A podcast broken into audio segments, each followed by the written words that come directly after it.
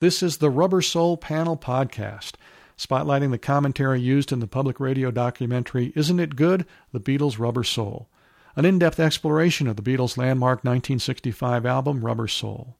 The entire program can be heard on your public radio station if they carry it. Feel free to ask them to, or online at the Public Radio Exchange, prx.org. That's prx.org.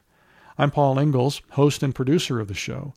If you signed up for our free podcast, we hope you enjoy it and at least stick around at its end to hear about how to make a tax deductible donation to a nonprofit radio organization that produces a program we think the Beatles would have dug, and that it explores peace and love. More on that in a minute, but here's this episode of the Rubber Soul Panel Podcast. One, two, three, four. You know, we're talking about Rubber Soul as this sophisticated adult album and one that, that signals the beginning of the Beatles as as the greatest album band and not just the greatest uh, pop band.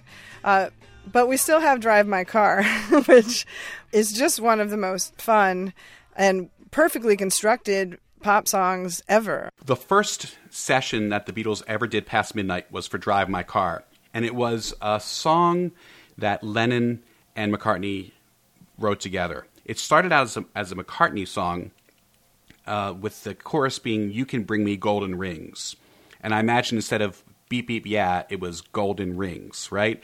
And he knew it wasn't a great lyric. Lennon knew it wasn't a great lyric, and they came up with this idea of "Drive My Car." Uh, and you can read an awful lot into drive my car. You can take it literally, or you can think of drive my car as a metaphor for, for sex or something else. And they loved the idea of the joke at the end of the song. The idea that here's this woman who's wants this guy to drive her car, and at the end, well, I don't really have a car, but when I get one, you know, you're the guy. I got no car and it's breaking my heart.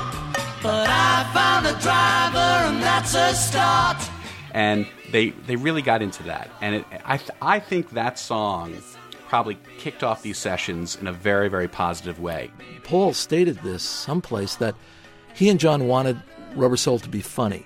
They they wanted to have jokes in the songs, and they wanted to have winks and and nods to the audience. They wanted to to show a light a lighter side. It just got this great Motown feel to it, and that's just one of those examples where the Beatles would say, "Oh, they- they'd listen to Motown or blues in the United States, and they'd make it their own." It would just be fabulous. It'd be fantastic. one of the things I love about the Beatles specifically and British rock generally is you have these kind of scrawny white guys trying to emulate black American music and and basically failing miserably but making this great new thing through the course of their failure, you know? It's also the Beatles starting to chronicle and embrace Hollywood. They do it later, Paul, especially in like Honey Pie and things like that, but using words like star and Hollywood and just showing the social climbing aspect of fame and, and stuff like that.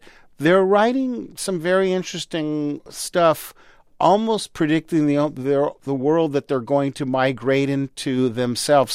The story is a almost straight out of a Beatles movie. You can really see them running after a woman like the one in the song. The uh, track features George Harrison playing a great riff. And George said that generally McCartney would come in and show him exactly the riff, and Lennon would do that as well. But on Drive My Car, George really came up with the riff himself, and uh, then McCartney matched it on the bass.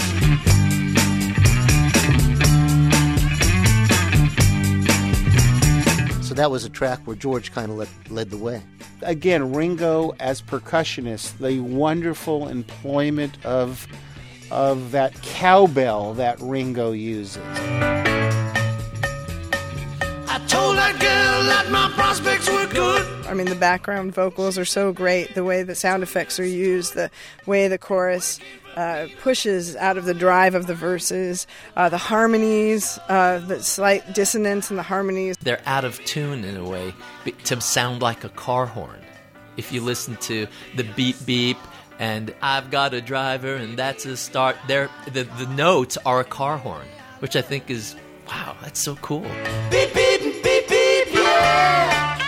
sexiness of Drive My Car is in those just those like slightly off harmonies. You know, it's a tension, it's a frisson, and then it releases into that chorus. So I really think the sexiness is in the sound more than in the story.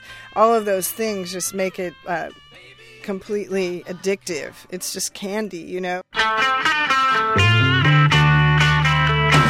Drive My Car, and in that segment, you heard NPR Music's Ann Powers, who started us off. Scott Freiman of Deconstructing the Beatles with the writing background on the song. We heard Wall Street Journal critic Jim Fusilli talk about Paul and John's humor. New Mexico musician Rob Martinez mentioned the Motown influence. New York musician John Spurney on the uh, scrawny Brits trying to do American soul. We had music producer and writer Harvey Kubernik in there too, who brought up the Hollywood imagery in the lyrics musician and writer Paul Zollo on George and Paul's great riffs.